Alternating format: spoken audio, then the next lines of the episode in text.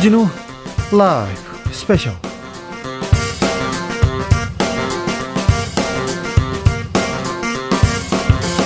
2021년 8월 14일 토요일입니다. 안녕하십니까. 주진우입니다. 토요일 이 시간은 일주일 동안 주진우 라이브에서 가장 중요하고 가장 재미있었던 부분만 모으고 모아서 다시 듣는 그런 시간입니다. 그리고 묻히면 안 되는 중요한 뉴스 하나하나 짚어보는 그런 시간입니다. 토요일의 기자 반짝반짝 빛이 납니다. KBS 김비치라 기자 모셨습니다. 어서 오세요. 네, 안녕하세요. 바쁘신 분들을 위해서 하이라이트만 쏙쏙 이번 주에도 집어왔으니까요. 함께 네. 해주시면 큰 도움이 될 것 같습니다. 네, 김비치라 네. 기자 아침 저녁으로 이제 찬바람이 불기 시작했어요. 아 그래요? 네. 벌써 불어요 지금? 아직 못 느끼셨구나. 네, 전 못 느꼈습니다. 네. 별똥별도 안 보셨구나. 네. 이럴 때 좀 힘들고 어렵고 그럴 때도 좀 하늘을 보고 가끔 네. 별을 보고 소원도 빌어야 되는데 일이 많군요.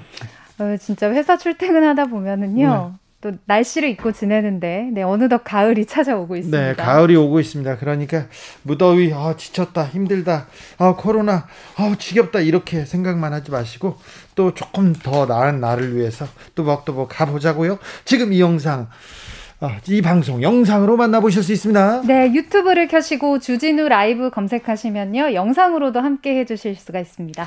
반짝반짝 빛이 나는 김빛이라 기자는 청취자분들 선물도 가져왔습니다. 네, 일주일간 방송된 주진우 라이브 중에서 어떤 코너가 재밌었는지 이유를 보내주시면요. 세 분 추천해서 3만원 상당의 선물 보내드리는데요. 치킨, 피자, 아이스크림 중에서 한 가지를 골라주시면 됩니다. 어디로 보내면 되나요? 카톡 플러스 친구에서 주진우 라이브 검색하시고 친구 추가하신 다음에 간단하게 보내시면 받으실 수가 있습니다. 간단하게 보내시면 드립니다. 따뜻한 사람이거든요.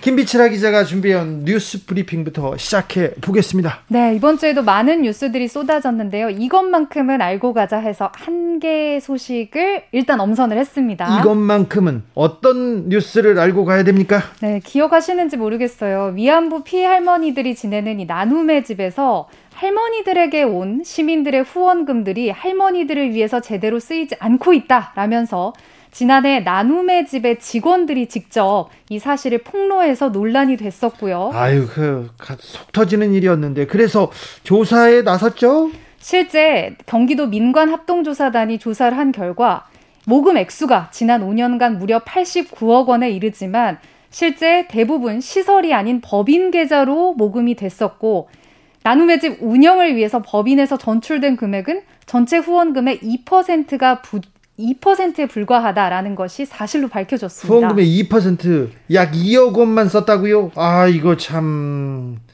정말 나쁜 사람들이네요. 그런데 그런데, 그런데 네. 이게 중요합니다. 예? 그런데 당시 이 할머니들이 인권 침해까지 당하고 있다면서 용감하게 내부에서의 이런 문제점들을 고발한 나눔의 집 직원들. 직원들한테는 상을 줘야죠. 포상금도 주고. 그런데 이 내부 고발자들이 지금까지 1년간 어떻게 지내고 있느냐 살펴봤더니 소송 수십 건에 시달리고 나눔의 집 운영진들로부터 감시까지 당하고 있는 사실이 최근에 밝혀졌습니다. 아, 안타까운 일인데 아, 제보하고 공익 제보하고 이렇게 고통을 받는 경우가 많아서 맞습니다. 저희도 취재할 때 이 부분 신경 쓰는데요. 아, 안타깝네요. 네, 사실 공익 제보를 했을 경우에 뭐 특히 언론에서 뉴스화가 되면 기자들도 많이 느끼지만 직접적으로 간접적으로 많은 협박과 이런 것들에 시달리면서 우리나라에서 공익 제보자를 보호하는 시스템이 제대로 안 돼 있다라는 것들은 뭐 많이 알고 계실 텐데요. 예. 지금 이 공익 제보를 했던 직원들이 용감하게 뭉친 이유가 있습니다. 예. 저희 KBS 뉴스와 인터뷰를 하면서 영상이 공개됐는데 불 꺼진 빈 사무실 안에 정말 영화처럼 네. 두 남성이 갑자기 손전등을 들고 가서 뭐 책상, 서랍 살피고 뭐 문서들을 촬영하고 있는 거예요. 뭐 하나 봤더니 나눔의 집 운영진 측 직원들이 이 공익 제보자들이 낮에 무슨 일을 했는지 업무를 할 때 무언가 꼬투리 잡을 것은 없는지 뒷조사하고 있는 거예요? 뒷조사를 하고 있는 장면들이 촬영이 돼서 공개가 됐습니다. 아, 이거 나쁘네요. 나눔의 집이 집에서 나누지도 않았고 지금 감시를 하고 있다고요. 감시의 집입니까? 직원 대표자인 김대월 씨의 경우에는요. 나눔의 집 측으로부터 여러 차례 고소를 당하면서 고소를 어떻게 해서 당했는지를 밝혔는데 업무를 보다가 서류를 가지고 다른 데로 내려가면 갑자기 업무 방해라면서 고소를 당하고 현수막이 필요해서 교체를 하면 재물 손괴로 고소를 당하고 이런 식으로 해서 내부의 공익 제보자 7명이 지난 1년간 40건의 고소를 당했고 대부분 무혐의로 결론이 났습니다. 무혐의 그러니까 났으면 이거 무고로 아니면 이게 손해배상 청구를 해야 될 것 같은데요. 나눔의 집 정말 이거 불량한 집이네요. 자, 지금 나, 나눔의 집 운영은 어떻게 되고 있습니까? 지금 정말 그 후원금들을 이런 식으로 유용했다라고 해서 아마 뉴스에서 많이 이분들 뭔가 조사도 하고 있고 뭔가 네. 시스템이 새로 개혁되지 않을까라고 기대를 많이 하셨을 텐데요. 이거 종교 단체였고 그리고 그 종교 단체에서도 우리가 잘 그 운영하겠다 이렇게 좀 반성하면서 그런 성명서도 낸 거 기억하는데요. 그런데 지난해에 민간 합동조사단이 발표한 이후에 지금 이사 체제가 임시 이사 체제로 운영이 되고 있는 상황이 긴 예, 합니다. 예. 원래 이 경기도 광주에 있는 나눔의 집이 대한불교 조계종 나눔의 집이라는 사회복지 법인이 운영을 총괄하고 있었고요. 네.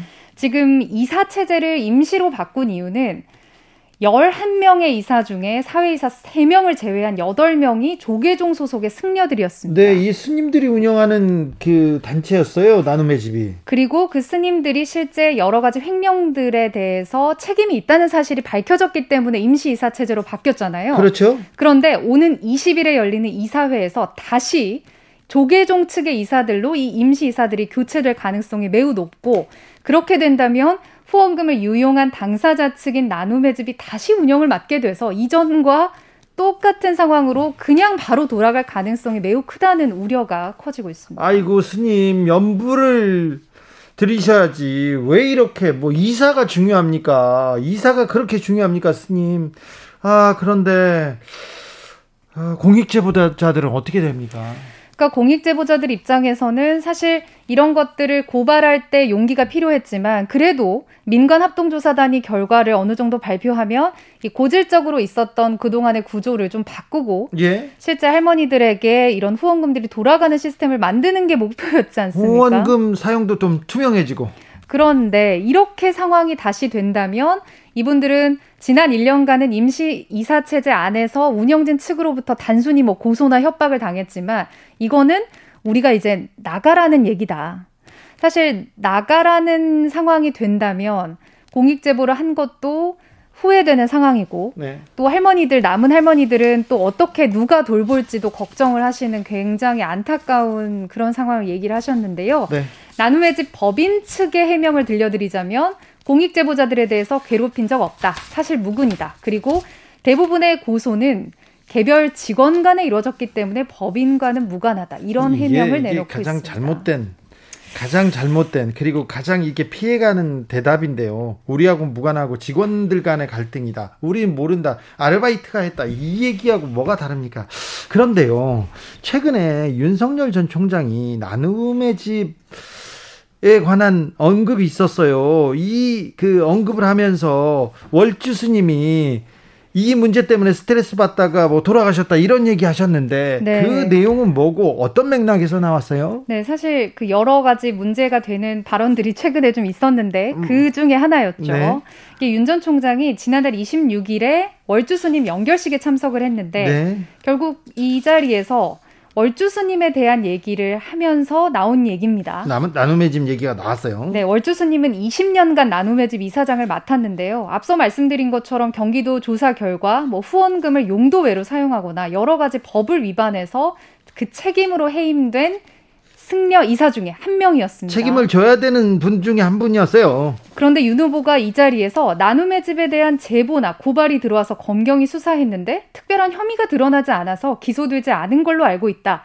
시민단체, 언론 이런 곳에서 스님에게 인격 학살적 공격을 했고 이런 식으로 국가 질서가 이루어지면 자유민주주의 국가라고 할 수 있겠느냐라면서 비판을 한 겁니다. 근데 앞뒤가 좀 다르네요. 사실 이 발언을 한 맥락은 경기도 민간 합동조사단, 즉 경기도 지사인 이재명 후보를 공격하면서 나온 발언이라고 그렇죠. 저희가 생각을 해볼 수가 네. 있는데 그렇죠. 이 의혹 같은 경우는 민관이 합동으로 조사를 해서 법인 이사의 자료들을 조사한 결과 나온 횡령 의혹이 사실로 밝혀졌고 검찰이 수사했어요. 특히 이제 윤 전 총장이 수사에 대해서 잘못 말한 부분에 대해서는 어, 뭐라고 말할 게 없어요. 그러니까 네. 정말 지난 1월에 수원지검에서 지금 검찰이 나눔의 집 운영과 관련한 범죄 사실을 기소한 것만 10건이고 1심 재판이 진행 중이었거든요. 네. 그러니까 기소 여부 자체에 대한 팩트 체크가 잘못됐다. 이렇게 한번 저희가 팩트 체크를 해 드릴 수 있겠고. 네. 그래서 이제 내부 고발자 대표단이 공식 입장문을 발표했습니다. 네. 나눔의 집 문제를 정치적으로 이용한 윤 전 총장에게 유감을 표하고 사과를 요구한다. 그가 검찰총장이던 때 검찰이 전 운영진과 법인을 기소해서 재판 중인데 무슨 근거로 이렇게 했는지 답하라. 예. 이렇게 이제 발끈할 수밖에 없는 상황이 됐습니다. 네. 윤석열 전 총장이 이 내용은 정확하게 알지 못하면서 아는 척 이렇게 하다가 또 설화를 만들었던 거고요. 네, 안타까워요. 정말 네. 이 나눔의 집 잘 해결돼야 되는데 이제 정치권에서까지 이런 얘기를 하게 되면 앞서 말씀드린 그 이사진을 확 바꾸는 것, 네. 운영 주체를 바꾸는 일이 제대로 될 수 있을런지. 이건 특별히 대한불교 조계종에서 나서서 투명하고 앞으로 이렇게 의혹이 없도록 이렇게 투명하게 만들어야 되는데 이 부분에 대한 노력이 부족한 것 같습니다. 저도 이 방송 끝나면 스님들한테 전화해가지고 아, 아는 스님들 많으시죠? 제대로 나누라고 이렇게 해야 되겠습니다. 안 그러면은 제가 네, 또 쫓아갔다고 하겠습니다. 네. 네. 아, 스님들하고는 또 조금 사이좋게 지내려고 했는데 안 되겠네요. 안 되겠어요. 이거 이 문제가 제대로 해결돼야 되지 않습니까? 위안부 할머니들을 위해서 만들어진 재단 아닙니까? 이런 게 계속 반복되면 많은 시민들이 후원금을 내는 것에 대해서 시민단체나 좋은 뜻을 기부하는 것 자체에 대해서 이제 색안경을 쓸 수밖에 없기 때문에 네. 모두에게 좋지 않은 상황입니다. 하늘을 우러러 한 점 부끄러움은 있어도 돼요. 그런데 2%를 썼대잖아요. 기부금에. 2%는 다른 데 쓰고 98%는 좀 제대로 쓰세요. 2%만 어 그냥 꿀꺽해도 그거 큰 돈입니다. 에이 정말. 그리고 이게 만약에 그 공익 제보자인 내부 직원들이 없었다면 저희가 전혀 알 수 없는 상황이었을 않았죠. 텐데요. 의로운 일을 했습니다. 공익 제보자들 어, 어, 존경하고요. 어, 응원합니다. 지지합니다. 네, 힘내십시오. 다음 뉴스로 가보겠습니다. 네, 이번에는 밝고 훈훈한 소식 가져왔습니다. 네, 항상 네. 훈훈합니다. 김비치라 기자는. 아, 이번 주엔 특별히 더 훈훈한 게, 네. 뭐, 저도 많은 분들처럼 BTS를 워낙 좋아하기 때문에, 네. 아, 제가 문화부를 출입을 할 때는 그렇죠. BTS도 직접 만나서 인터뷰도 하고 네. 사인도 받는 영광스러운 기회도 누리고 그랬어요? 이러면서 제가 BTS에 빠져드는 이제 계기가 되기도 했는데. 아, 그랬어요? 이제 문화부를 벗어나니까 늘 정치권에서 네. 국회에서 네. BTS와 멀리 있는 분들만 그 보다가 그 BTS를 만난 그 힘으로 부쩍부쩍 열심히 힘을 내 가지고 정치인들 만나세요? 네, 그렇게 지내다가 오랜만에 또 이렇게 제 사심을 잠깐 담아서 BTS 소식을 전하게 됐는데요. 네. 보라해라는 단어를 알고 계시다면 BTS의 팬입니다. 어, 나 보라해 알아요. 알아요? 네, 어, 보이는 라디오 아닌가? 아니? 어, 어떻게 또 얼추 아니? 얼추 비슷한 비슷해요? 그 아니, 보라 아니 그 비슷한 게 아니라 저희 보, 보라도 또 보라죠. 그래요? 보이는 보라. 라디오도 보라니까. 어, 그렇죠. 보라고 해 이런 게 보라 해 아닌가요? 아닙니다. 땡. 방탄소년단 멤버 B가 만든 단어인데요. 이 어, 무지마, 비... 무지개의 마지막 색인 보라색처럼 우리 끝까지 사랑하고 함께하자. 아 그래요? 라고 해서 이제 순 우리말로 보라해라는 걸 만들었는데 사실 저는 B의 팬입니다. 네. 알겠습니다. 네, B 알아요. B가 듣고 계시면 너무 좋을 것 같은데요. 아, 뭘 그러지는 않을 거예요. 근데 네. 이 보라해라는 단어가요. 전 세계 맥, 음, 날드에 들어간 BTS 세트에 네.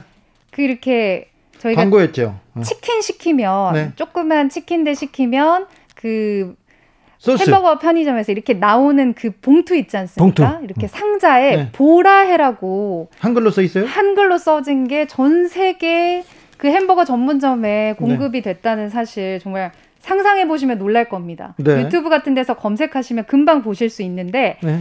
거기 뭐 소스나 이렇게 봉투에 보라해라고 적혀졌을 뿐 아니라 맥도날드 전 세계 직원들이 입은 유니폼에 방탄소년단 이 한글 초성이 적힌 그 유니폼들이 배급이 됐어요. 아 그래요? 그러니까 이게 저도 제 친구가 미국 뉴욕에서 이 세트를 먹으면서 사진을 보내줬는데 어, 저희가 이제 많은 뭐 음식점이나 가면 뭐 프렌치 프라이 이런 식으로 영어로 적혀진 데 보는 그 자리에 예. 보라해 방탄소년단의 초성 뭐 소스 이름 이런 게 우리말로 다 적혀져 있더라고요. 그러니까 정말 전 세계 한글을 알린 국위 선양을 했는데요. 알았어. 팬심 너무 드러내네. 제가 이 소식을 먼저 얘기한 이유는요. 예?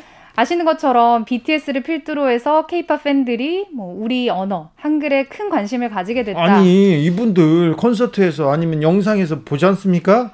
그러면 한글로 된 노래를 다 따라해요. 정말 신기하죠. 네. 저도 이제 팬이라서 생각을 해보면 만약에 제가 다른 나라 언어를 쓰는 그 나라 가수를 좋아하게 된다면 이걸 단순히 노래를 모르는 말을 외우는 것보다 뜻을 이해하고 그거를 읽고 싶은 욕망이 들 것 같아요. 예. 그러다 보니까 실제로 단순히 이 언어, 그러니까 외국에 있는 어떤 가수인 BTS를 좋아하는 게 아니라 한글을 배워야겠다라고 하는 청소년들이 굉장히 많아지면서 현재 한국어를 제2 외국어로 채택한 국가가 최근에 브라질 상파울루주까지 포함해서 예정된 것까지 포함해서 17개국으로 늘어났다고 합니다. 17개국이요? 브라질 상파울루에서 제2외국어로 한국어를 배운다고요? 제2외국어가 되면요. 우리나라에서도 이제 고등학교, 중학교 가면은 영어, 중국어 그렇죠. 등등에서 선택을 할 수가 있는데 어떻게 보면 이제 영어, 중국어, 프랑스어, 독일어 등과 위상을 나란히 하게 된 거죠. 네. 그리고 베트남 같은 경우는 최근에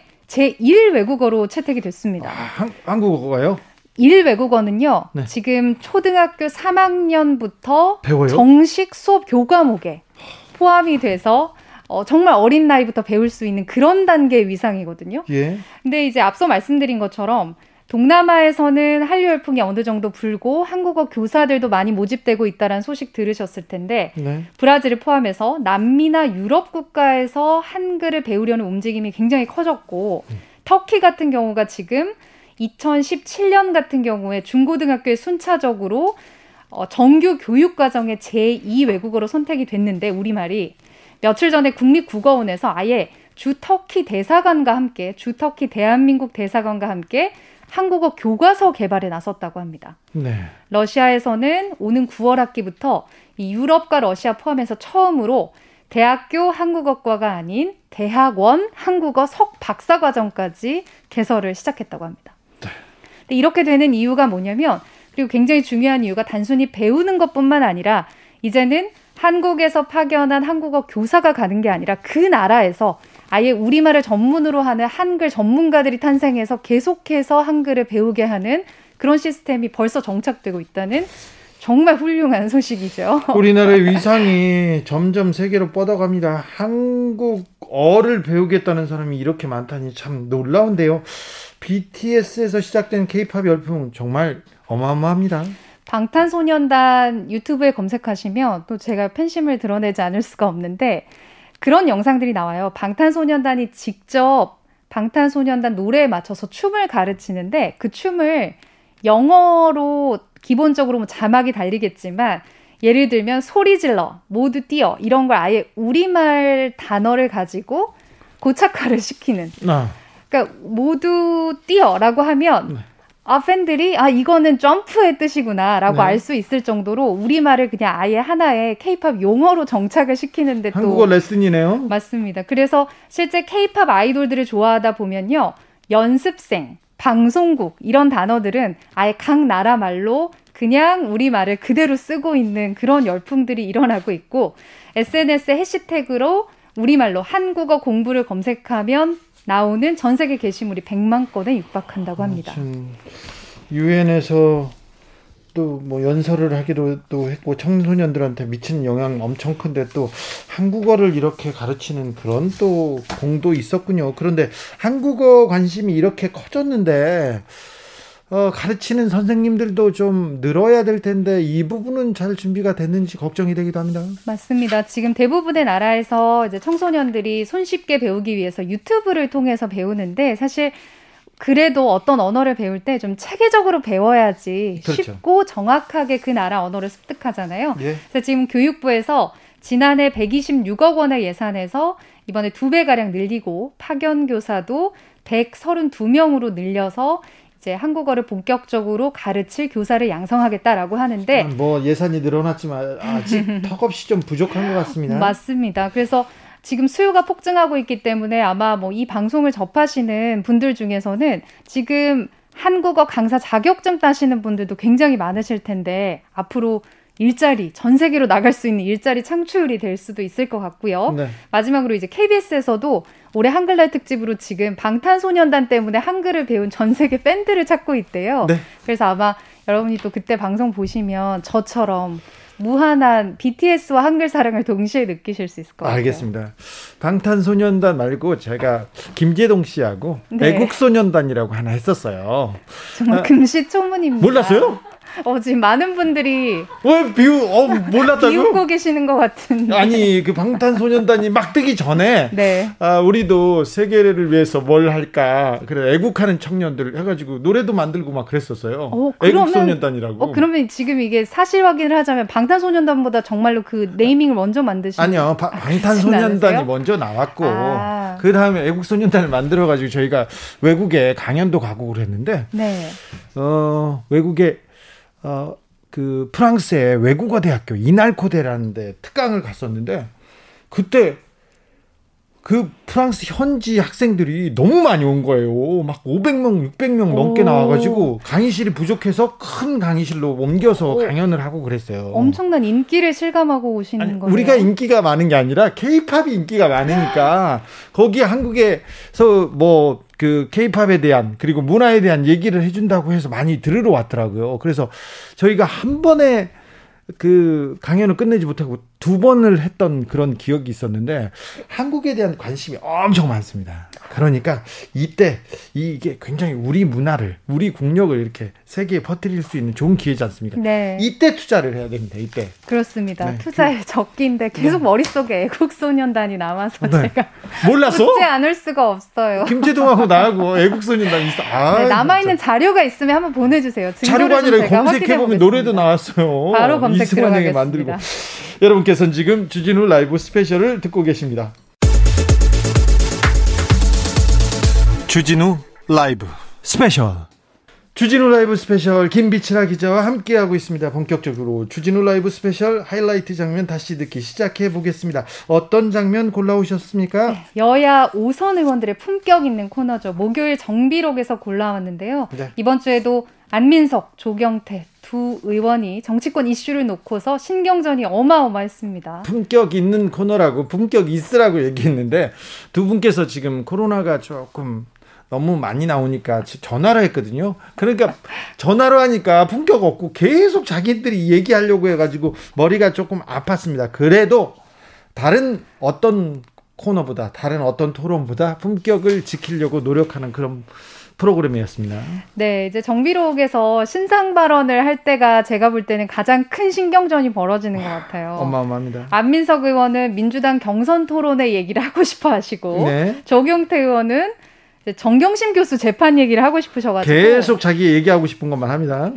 그래서 그런 얘기를 꺼냈는데 그래도 어쨌든 이번 주에 정비록에서 가장 저희가 핫하게 다뤘던 거는 안민석 의원이 또 쏘아 올린 네. 친일파 공방.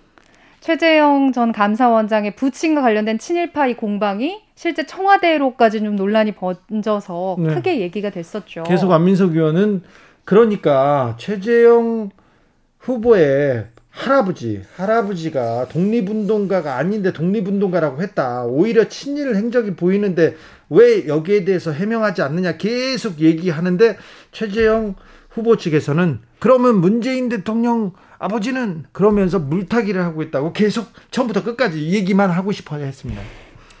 어, 근데 이제 아무래도 우리나라에서는 정말 친일파라는 것에 대한 논란이 한번 번지기 시작하면 과거에 역사적으로 그거를 짚을 때 어떤 자료들을 보느냐, 또 그게 사실이냐 아니냐, 증거가 있느냐, 이런 것들로 예, 인해서 네. 결과가 쉽게 바뀌기도 하고요. 또 실제 잘못 등재돼 있는 또 독립운동가 명단들도 있기 때문에 많은 국민들이 어 하고 관심을 가지셨을 겁니다. 네. 그러다 보니까 이제 얘기가 계속됐는데 일단 조경태 의원 같은 경우는 그렇게 따지면 여권 내에도 친일파 후손들이 많은 것으로 알고 있는데 지금 최 후보만 가지고 얘기를 하는 거는 뭔가 굉장히 공격을 하기 위한 걸로만 쓰고 있는 거 아니냐 또 이렇게 얘기를 하셨죠. 이 전략도 뭐 전형적인 물타기 중에 하나입니다. 지금 최재형 후보는 대선 후보기 때문에 검증 과정에서 안민석 후보가 안민석 의원께서 이렇게 던진 건데 니네는 그러면서 니네 의원들은 이렇게 얘기하는 것 자체가 조금 어, 본질에서는 맞지 않는데 아무튼 어, 친일 논란 이 얘기가 나오면 이 얘기도 싸움의 끝이 안 납니다. 네, 네. 그렇죠. 네. 근데 또 정말 이 친일파와 독립운동가 이 사이에는 엄청나게 여러 또 단계들이나 과거 행적들이 있기 때문에 네. 아마도 대선 후보로 정말 본격적으로 나서서 검증대회에 올라선다면 이 문제는 어, 다시 네 최예비 후보 측에서도 또 정확한 자료들이나 근거들 참, 정말 지금 열심히 만들고 계실 거라고 생각을 하거든요. 네. 더 아마 얘기가 나올 것 같습니다. 그렇습니다. 이 문제는 다시 그 수그러들지 않고 다시 어, 고개를 내밀고 어, 논란이 될 수 있는데 먼저 짚어봤습니다. 네, 더 자세한 이야기가 궁금하신 분들을 위해서 목요일에 방송된 정비록 하이라이트 부분을 이어서 듣고 오겠습니다. 큐. 정경심 교수가 그 2심에서 어, 징역 4년의 그 유죄를 어, 받았습니다. 어, 어, 7가지 스펙이 모두 다 허위로 이렇게 밝혀졌고요. 어, 따라서 그 대학 입시 비리에 어, 유죄를 어, 명확하게 법원에서 이렇게 밝히는데요. 어, 문재인 정부의 그 법무부 장관 출신의 어떤 그, 어, 부인께서 이렇게 이 공정과 정의를 그 무시하고 이렇게 자녀 입시 비리에 관련해서 유죄를 받은 것에 대해서 우리 국민 모두는 아마도 상당히 허탈감에 빠져 있지 않나 이런 생각을 하고요. 앞으로 어, 공직자 내지 공직자 가족들은 보다 더그 공정과 정의로움을 위해서 어, 모범적인 생활을 해야 될 것이다 이렇게 보고 있습니다. 안민석 의원님이 쏘아올린 친일파 공방 계속 이어지고 있는데요. 이 네. 어디 어떤 맥락에서 나온 겁니까? 이번 일요일 날이 이제 강복절이지 않습니까? 예. 우리가 어, 친일을 용서할 수가 없죠. 근데 이제 친일을 독립운동으로 둔갑을 했다고 하면은 이건 더 용납할 수가 없는 거 아니겠습니까? 용납할 수 없죠. 네. 네. 그리고 제가 어, 최재형 이 친일 논란의 핵심은 사실은 친일을 했다 안 했다 이거보다도 어, 독립운동을 하지 않는 최재형 조부 최병규 씨에 대해서 어, 독립유공자라고 지금 그 최재형 그 홍보물에 지금 나와 있어요. 그래서 사실 이 가짜 독립운동가 후손 행세를 최재형 후보가 지금 하고 있어서 그거를 제가 문제를 제기를 한 것이고요. 그랬더니 어 제가 팩트 체크를 요구하는 것에 대한 분명한 해명을 하시면 되는데 캠프를 시켜가지고 문재인 대통령 부친까지 소, 소환을 해서 네. 어 문재인 대통령 부친을 어 친일로 물타기하는 그러한 아주 고약한 지금 반응을 하고 있어요. 제 이야기 핵심은 어, 최재형 조부 최병규 씨가 1938년부터 1944년 7년 동안 만주 해림에서 독립운동을 했다고 최재형 부친의 해고록에, 해고록에 나와 있어요. 네. 근데 역사 전문가들은 그 시기에 만주에서 독립운동은 씨가 말랐다. 그 당시 독립운동은 중국 팔로군에 편입되었거나 러시아군에 어, 네. 편입된 된 독립운동이지 김자진 장군 사망 이후에 1930년대 어, 후반 그 당시에는 해방까지 만주에서 독립운동이 없었다는 것이거든. 실제로 자료를 확인을 해 보니까는요. 독립운동가 최병규 이름 자체가 나오지가 않아요. 네. 그래서 이거에 대해서 최재형 후보 본인 스스로가 나서서 우리 조부가 만주 있을 동안에 독립운동을 이렇게 했다. 어떤 독립군 부대에서 누구와 함께 독립운동했다. 그 자료를 내놓고 소명을 하면은 끝날 문제거든요. 그런데 그 독립운동을 하지 않아요. 최재형 후보는 그 독립운동은 하지 않았다 이렇게 발표하지 않았습니까 캠프에서? 독립운동을 했는데 독립운동가가 아니라고 해명을 하는 것이죠. 이런 장난을 그, 하고 있는 것이죠. 주 기자님. 네. 그 시간 안배를 좀 비슷하게 해주는 게 공정하지 않을까요? 아니, 공정하게 해야죠. 조경태 의원님 들어오십시오. 네. 지금 그 안민석 의원이 그 본인이 자꾸만 그 어찌 보면은 자기적인 말씀을 좀 모순된 표현을 하는데요. 조금 전에 조국 전 장관의 그 부인 정경심 씨에 대해서는 과거에 대해서 이야기하지 말고 미래를 이야기하자 해놓고 지금 자꾸 친일이니 반일이니 이런 식으로 공방을 하는 부분은 그건 과거의 얘기 아닙니까? 네. 그리고 또 하나가 저 하나가 여당 내에도 친일 의혹이 있는 분들이 많이 계시잖아요. 그 그 뭐뭐 뭐 이름은 실명은 제가 거론하지 않겠습니다만. 예. 그래서 이런 문제에 대해서 좀 더, 아, 저는 필요하면 전 TV 토론에도 저 참여할 의사가 있습니다만은. 네. 우리가 내노남불식으로 가면 안 되지요. 네. 그리고 또 하나가 정확하게 그 팩트를 중심으로 해야지 뭐뭐 할 것이라는 그 단순한 의혹을 가지고 친일파다 아니다라고 이렇게 논방을 하는 것 자체가 상당히 저는 좀 비생산적인 것이라고 보고 있습니다. 필요한 네거티브라고 보시는 거죠? 대통령에 대해서 예. 지적을 예. 하는 것은 또 대통령에 대해서 지적을 한다고 하면 그걸 겸허하게 받아들이면 되지요. 그 사실적인 이야기까지도 감히 그렇게 해서 되겠냐는 식으로 하는 것 자체가 그러면 처음부터 여권에서 여당에서 그 이야기를 논란의 불씨를 논란에 그 불을 지피면 안 되는 거 아닙니까? 저는 이렇게 생각합니다. 네. 여야를 떠나서 그런 여러 가지 행적이 있으면 정확하게 그 사실에 대해서 인정하고 넘어가면 좋겠다 이런 생각이고요. 네. 또한 여권 내에서도 친일 행적이 있는 분들 저는 구체적으로 지금 적시를 하지 않겠습니다. 요즘에는 뭐 인터넷 시대니까 쳐보면 다 나오잖아요. 그래서 여권 내에 있는 그 친일파 후손이라고 하는 분들에 대해서는 그럼 거기에 대해서는 어떻게 어떤 입장인지 그것부터 저는 명확하게 밝혀야 된다. 안민석 의원님. 네. 제가 문제를 제기하는 핵심은 친일을 독립운동가로 둔갑을 시켰다는 것이고요. 여기에 대한 해명을 하라는 것이고요. 특히 어, 최재형 조부가 국방헌금 20원을 이제 헌금을 하면 20원을 헌금 당시에 이제 쌀 한 가마 값이 1원인데요. 일제 충성을 이제 한 것으로 그렇게 기록이 나와 있어요. 당시 신문 보도도 나와 있고요.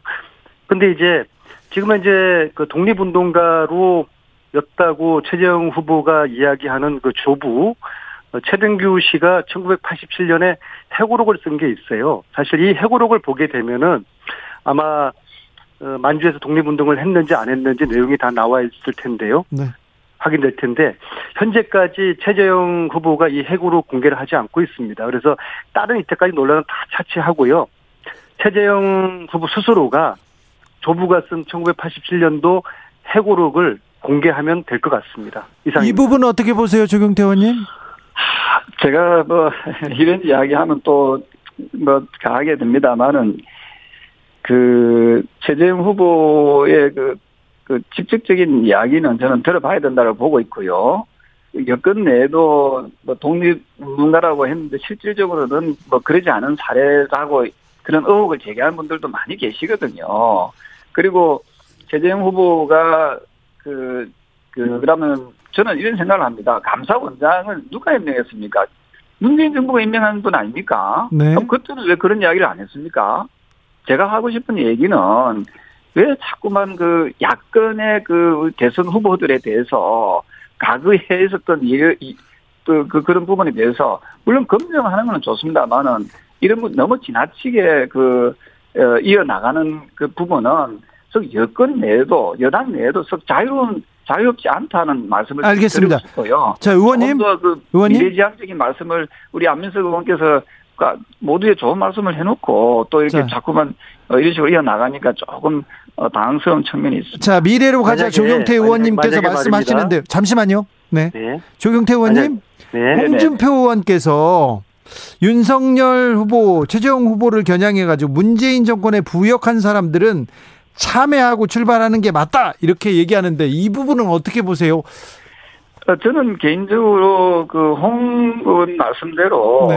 어, 문재인 정부의 고, 고위 공직 출신 분들은 네. 좀더 솔직하고 진솔한 입장 표명이 있었으면 하는 아쉬움이 있습니다. 과거에 대해서 아마도 그 이어지는 경선 과정에서 뭐 그런 입장 표명 정도는 나오지 않겠나라는 생각이고요. 예? 다만 이 두 분은 우리 당에 오시면서 어, 현 정부의 그 문제점이나 또는 부당한 압력에 대해서 어, 많은 지적을 하셨다고 어, 보고 있습니다. 그래서 네.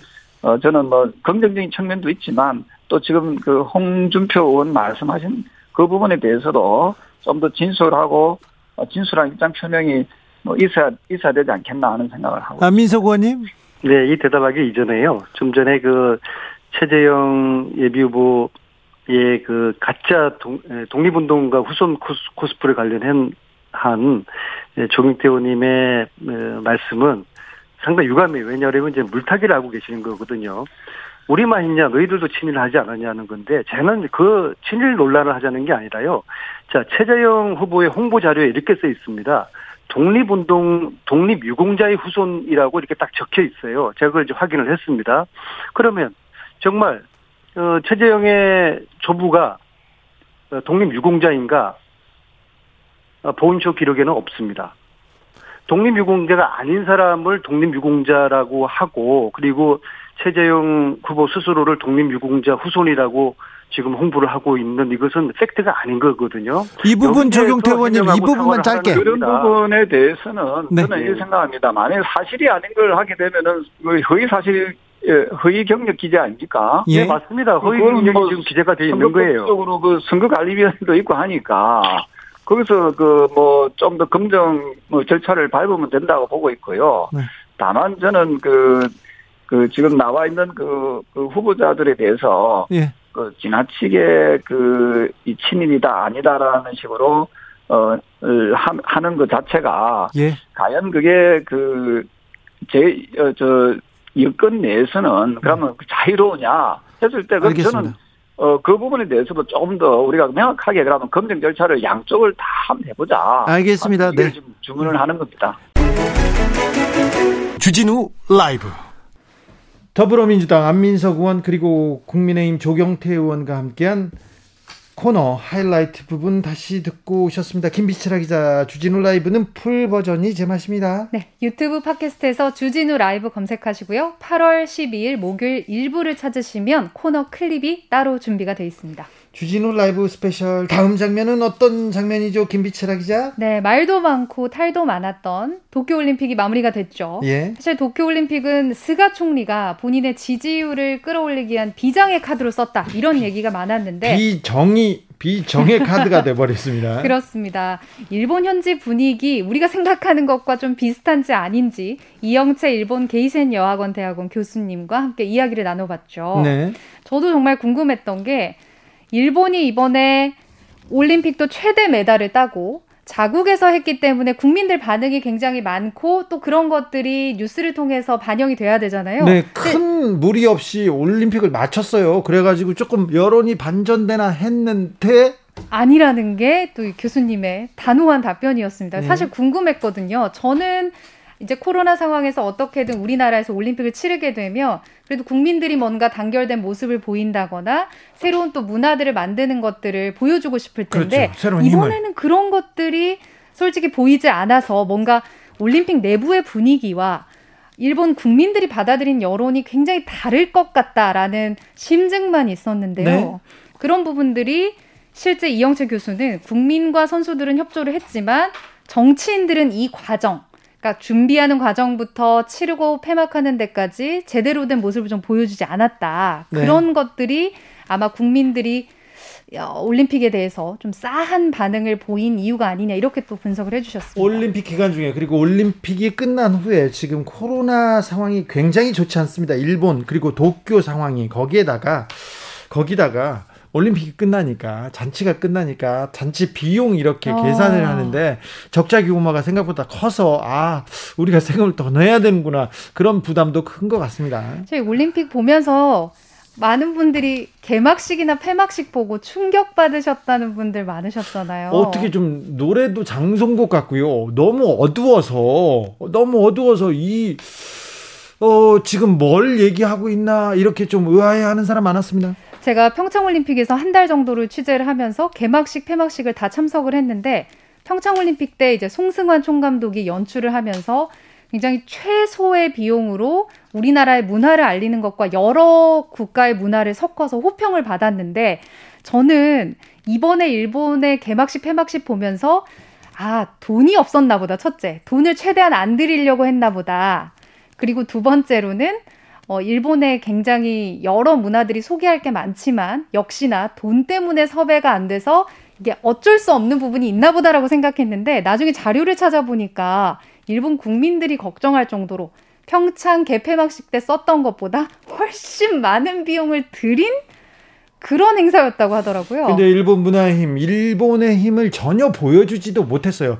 과학기술에 또 그렇죠. 강국 아닙니까 일본은. 근데 이 과학기술조차도 자랑하지 못했어요. 규모도 그렇고 뻗어나간다 성장한다 다시 부흥한다 그런 올림픽을 만들려고 했는데 개폐식에서 계속 이렇게 축소지향형에 수그러들고 사그러지는 일본을 보는 것 같아서 굉장히 어 저게 뭐지? 어떤 의미지? 이렇게 궁금해서 물었는데 역시 일본에서도 여론이 좋지 않았습니다. 네 그리고 실제로 그 이 교수님께서 말씀하신 것처럼 이런 개폐막식 준비하는 곳에 일본의 우익들이 많이 들어가 있었다. 네. 이렇게 네. 얘기해 주시니까 좀 이해가 됐어요. 네.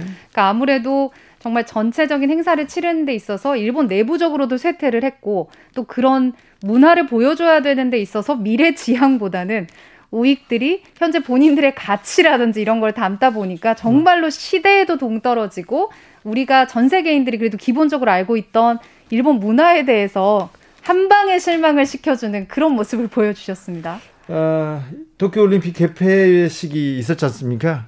끝나자마자 평창 올림픽의 개회식하고 폐회식을 찾아보는 유튜브 영상들이 굉장히 많더라고요. 저도 평창 올림픽 폐막식 영상을 제 클라우드에 들어가 가지고 제가 찍었던 거를 살펴봤더니 네. 역시나 아름답고 멋졌습니다. 음, 그 한국이 동계 올림픽 개폐식에 그 전력을 다하지 못했어요. 그 갑자기 이 박근혜 대통령의 탄핵이 있었고 그다음에 그 이후에 준비 관계 그리고 사람들도 많이 바뀌고 그래도 그 정도였어요. 맞습니다. 이제 와서 보니까 더 더 더 재평가해야 될 우리의 평창 올림픽. 올림픽이 끝나니까 한국의 힘, 한국의 문화, 저력 아 이제는 전 세계를 선도할 수 있겠다. 일본을 따라잡을 수 있겠다. 이렇게 생각하는 사람들도 많았습니다. 근데 그 우려가 일본에서도 계속 제기되고 있었습니다. 네, 정말 우리만 그렇게 생각하는 줄 알았는데 일본에서도 그렇게 생각한다고 하니까 어깨가 좀 으쓱해지는 시간이었고요. 더 자세한 이야기 듣고 싶으신 분들을 위해서 화요일 훅 인터뷰 하이라이트 부분을 이어서 듣고 오겠습니다. 큐. 도쿄올림픽 시작할 때보다 지금 그 끝나니까 코, 코로나 확진자가 엄청나게 늘었어요. 현지 상황 어떻습니까? 네, 올림픽 개막식을 때 23일 날 그때 네. 신규 확진자 전국적으로 4천 명대였는데 네. 어, 지금 올림픽이 끝나는 단계에서 중간에 약 1만 5천 명대로 늘어난 거죠. 네. 그러면은 개막에 비해서 약 3.4배 정도가 늘어났고 어, 올림픽이 끝나고서 오늘은 약 2,600명 정도 정도로 조금 줄어들긴 했지만 어, 실제 중증자들이 대거 증가하고 있어서 예, 코로나는 올림픽 이후에도 오히려 더 확산될 거라 이런 예상들을 하고 있는 것 같습니다. 스가 총리는 올림픽하고 확진자 증가는 무관하다고 이렇게 얘기했던데 이거는 또 일리가 있는 말입니까?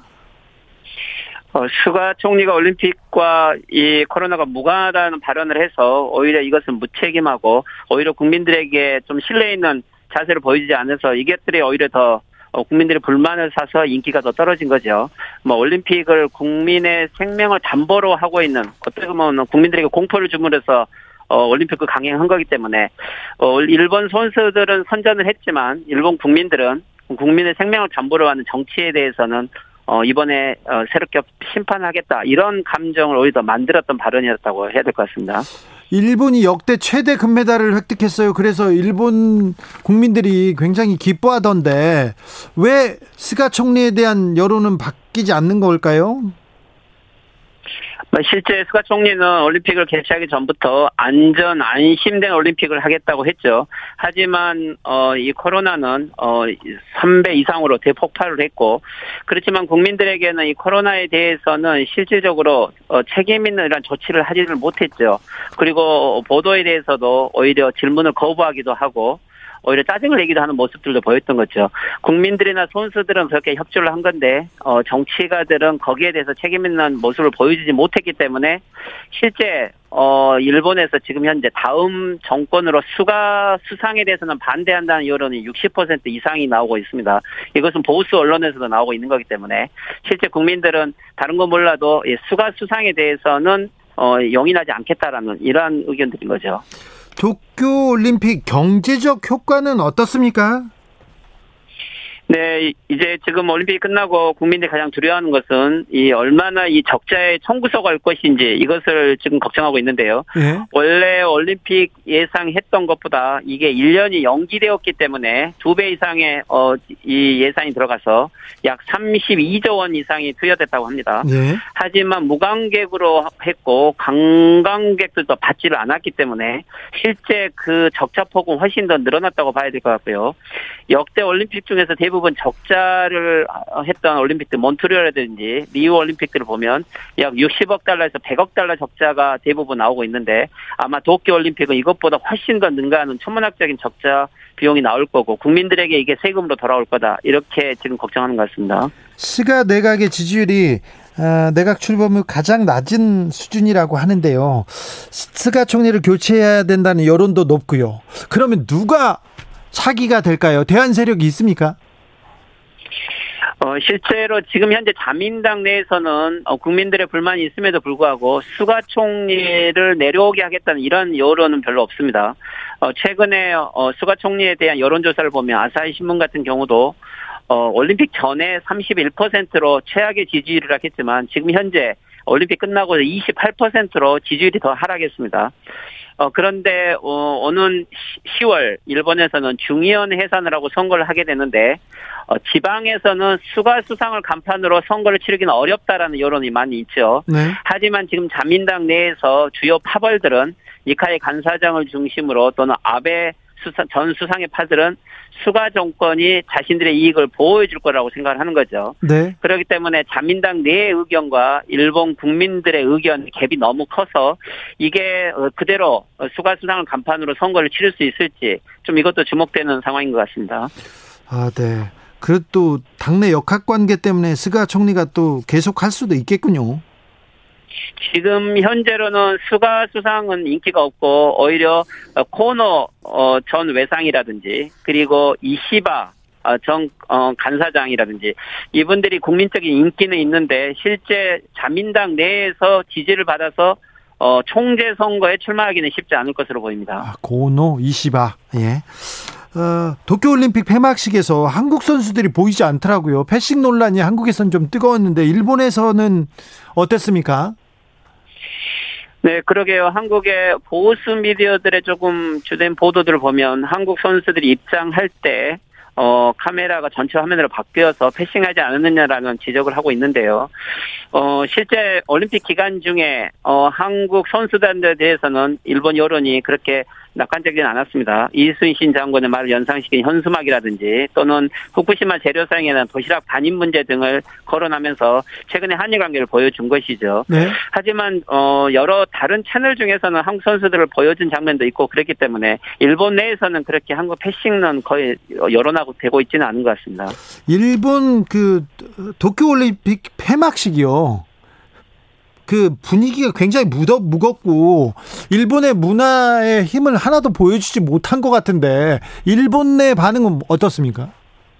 네, 일본 내에서 이 개막식과 폐막식은 어 일본의 어 미디어들도 그리고 일반 국민들도 아주 어, 평가를 어 뭐랄까요 어, 혹하게 하는 것 같습니다. 일본이 너무 창피했다. 그리고 전문가들은 일본의 문화 콘텐츠가 한때는 아시아를 유도했지만 이제는 일본이 쇠퇴하는 모습을 명확하게 보여줬다. 그러니까. 근데 그럴 네. 수밖에 없는 게 실제 이 개막식이나 폐막식에 관련된 올림픽 조직위원회 관련된 사람들이 결국 현 어, 보수 우익 정권에 가까운 문화 인사들이 많이 기용된 것 같습니다. 그것 때문에 어, 나치스 이 작품을 해서 어, 초기에 해임다고 사임한 이런 문화 관계자들이 있었죠. 네. 막 결국 이 창조성은 실질적으로 보수 우익이면서 글로벌적인 문화 콘텐츠를 해야 된다라는 이러한 강박관념이 실제 자신들의 어, 실력을 전혀 어, 발휘하지 못하고 오히려 일본의 어, 약한 문화적인 현 상황을 그대로 노출했다. 어, 결국 이것은 일본 현재 어, 국력이 쇠퇴하고 있고 문화적인 컨텐츠도 쇠퇴하고 있는 것을 적나라하게 보여주는 올림픽이라고 해서 실제 어, 대외적으로는 평가를 전혀 받지 못하는 것 같습니다. 도쿄는 지금 긴급 조치가 지금 발동된 상황이죠? 네, 그렇습니다. 도쿄는 현재 긴급조치가 8월 중순까지 계속 확대되어 있고 아마 이것이 더 지속되지 않을까 생각합니다. 패럴 올림픽, 장애인올림픽이 또 예정되어 있죠. 예. 그래서 해제하기는 쉽지 않을 것으로 보이고요. 그러면 도쿄 시내 분위기는 어떻습니까? 네, 실제 어 일본에서 지금 코로나가 폭발을 하고 있는 상황이고 또 이게 변종으로서 급격한 속도가 있음에도 불구하고 일본 정부가 올림픽을 개최해버렸기 때문에 실제 국민들에게 긴장감을 주는 것 자체는 이미 실패한 거죠. 어, 그래서 지금 현재 도쿄 내에서도 올림픽 기간에 인구 이동이 많이 늘어나고 있고 특히 젊은 층을 중심으로 어, 거리에서 술을 마신다든지 그리고 이동을 거의 의식하지 않고 있어서 실제 이 코로나를 어, 이렇게 방지하기는 어, 어려운 것 같습니다. 일본도 코로나 싸움 좀 잘 해줘야 될 텐데 우리나라는 델타 변이가 델타 변이 확진자가 조금 멈, 멈추지 않고 있습니다. 일본 상황은 어떻습니까? 네, 일본도 현재 확진자 중에 70% 이상이 델타 변이로 확, 어, 거의 판정이 되고 있고요. 거기에 또 새로운 남미의 브라질산도 들어오고 해서 네. 어, 일본의 지금 현재 이 코로나는 전반적으로는 더 확대가 될 것이고 어, 이게 가을에 오히려 더 폭발하지 않느냐 이러한 우려들이 더 많은 것 같습니다. 아, 일본은 휴가철이 끝났나요? 아닙니다. 지금부터 걱정이 되는 게 일본은 8월 15일 전후가 어, 전 국민이 이동하는 휴가철이기 때문에 어 우리가 말하면 추석인 거죠. 네. 어 그래서 이 기간에 어 지금 올림픽과 겹쳐서 어 이 8월 어 15일 이후 20일 이후에 다시 코로나가 더 확대될 거다. 뭐 이렇게 지금 전문가들이 예상하고 있습니다. 네.